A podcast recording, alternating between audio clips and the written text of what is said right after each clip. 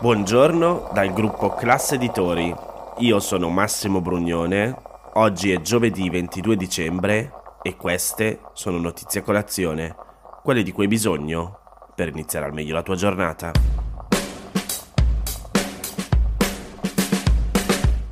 Oggi evito di ripassarvi di nuovo in rassegna tutte le varie modifiche alla legge di bilancio, anche perché dovrebbe approdare proprio oggi alla Camera e vediamo che cosa succede. Però volevo raccontarvi un piccolo aneddoto, almeno ci divertiamo un po'. Durante la maratona notturna di ieri per l'approvazione della manovra in Commissione Bilancio è passato per errore un emendamento del Partito Democratico che rifinanzia con 450 milioni di euro per il 2023 il fondo per la riduzione del disavanzo dei comuni. E fin qua dici, ma che bello, un esempio di collaborazione tra maggioranza e opposizione. E invece no, perché sembra che non ci siano le coperture necessarie e quindi il testo probabilmente dovrà tornare in commissione stamattina per essere rivisto prima di approdare definitivamente in aula. Gli uffici del Ministero dell'Economia ieri stavano esaminando la misura per capire come rimediare a quello che viene considerato un incidente di percorso causato dalla stanchezza e dalla fretta nel portare a termine l'esame in commissione. Sono giorni e notti che i parlamentari stanno andando avanti a discutere all'interno della commissione per approvare la legge di bilancio nei tempi stabiliti, anche perché va approvata entro il 31 dicembre per evitare l'esercizio provvisorio. Vediamo oggi che cosa succede.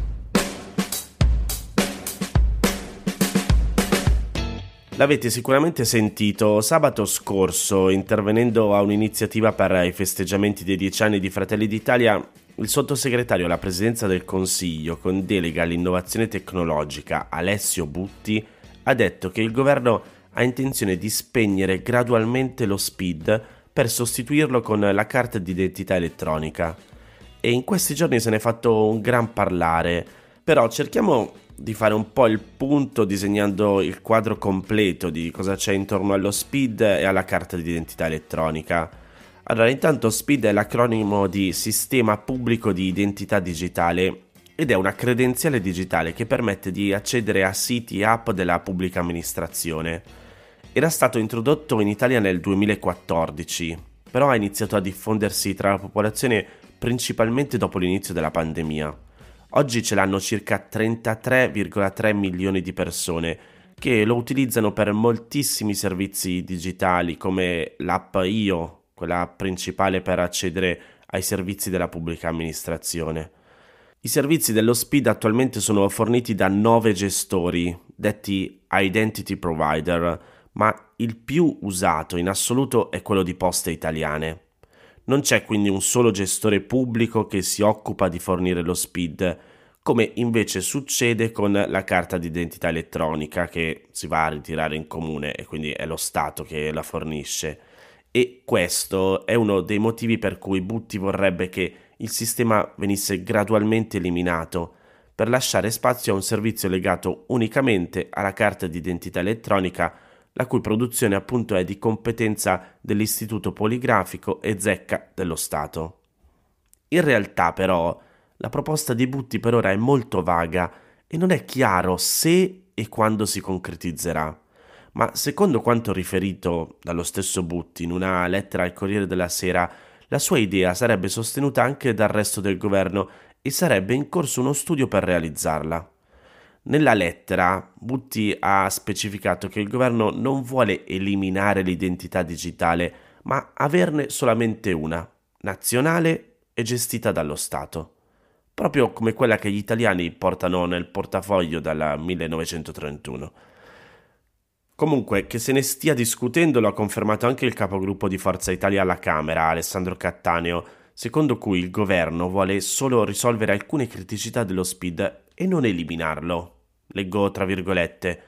Non possiamo ignorare che ci sono alcune categorie come gli anziani che incontrano difficoltà nell'utilizzarlo. Insieme alla volontà di lasciare al solo Stato la fornitura delle credenziali digitali, la difficoltà di utilizzo da parte delle persone anziane sembra essere il principale motivo per cui il governo sta considerando di eliminare o cambiare lo SPID. La tesi di diversi esponenti della maggioranza e anche di Butti è che la carta d'identità elettronica sarebbe più facile da utilizzare. Da un lato è vero che il processo per ottenere lo SPID è piuttosto contorto e un po' più complicato di quello per ottenere la carta d'identità elettronica, cosa che quindi potrebbe scoraggiare le persone anziane e meno pratiche con la tecnologia.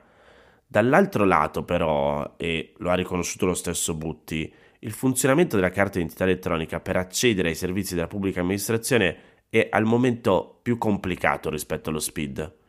Un modo è utilizzare la carta d'identità installando l'app CIE ID sul proprio smartphone, ma a patto che sia dotato di lettore NFC, cioè la tecnologia che per esempio permette di usare lo smartphone al posto della carta di credito per i pagamenti contactless. Per utilizzare la carta d'identità elettronica tramite computer si può usare sempre lo smartphone come lettore della carta, ma in sua mancanza è necessario avere un dispositivo a parte collegato al computer e in grado di leggere la carta tramite la tecnologia NFC. Queste condizioni rendono quindi, almeno al momento, l'uso della carta non meno complicato di quello dello SPID per le persone anziane o con poca dimestichezza con la tecnologia.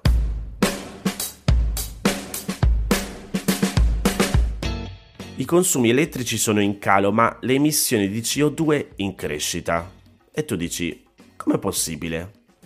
A rivelarlo è l'analisi trimestrale del sistema energetico italiano redatta da Enea per il secondo e terzo trimestre 2022. Enea è l'Agenzia nazionale per le nuove tecnologie, l'energia e lo sviluppo economico sostenibile. Vi metto l'analisi completa nel canale Telegram di Notizia Colazione. In pratica, nei primi nove mesi dell'anno, a fronte di consumi di energia sostanzialmente fermi, con la previsione di un calo dell'1,5% sull'intero 2022, le emissioni di CO2 sono cresciute del 6%, con una stima di aumento di oltre il 2% a fine 2022.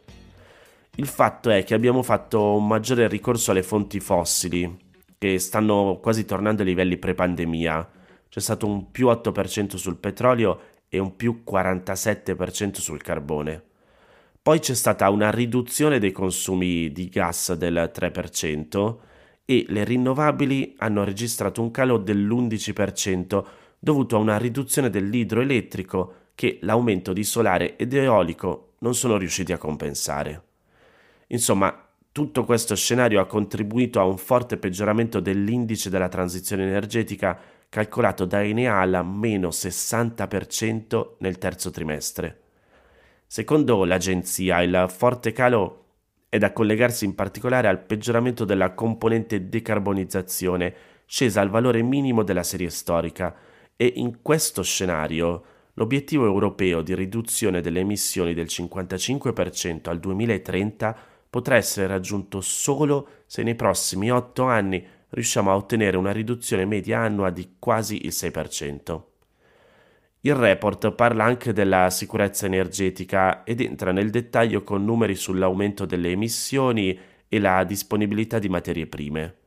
Poi c'è una parte dedicata ai prezzi dell'elettricità e vi voglio dare solo un dato. Se per il gas gli incrementi registrati in Italia sono simili alla media europea, nel caso dell'elettricità, gli aumenti sono stati all'incirca doppi di quelli registrati nell'Unione Europea, in particolare nel caso delle imprese.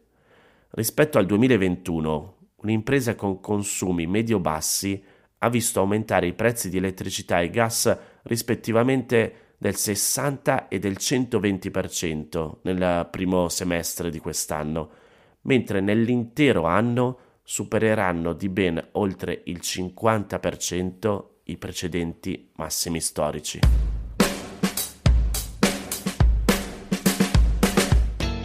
Queste erano le notizie a colazione di oggi. Se volete suggerirmi alcune notizie o mandarmi i vostri commenti su quelle trattate, potete scrivermi all'indirizzo email notiziacolazione.it.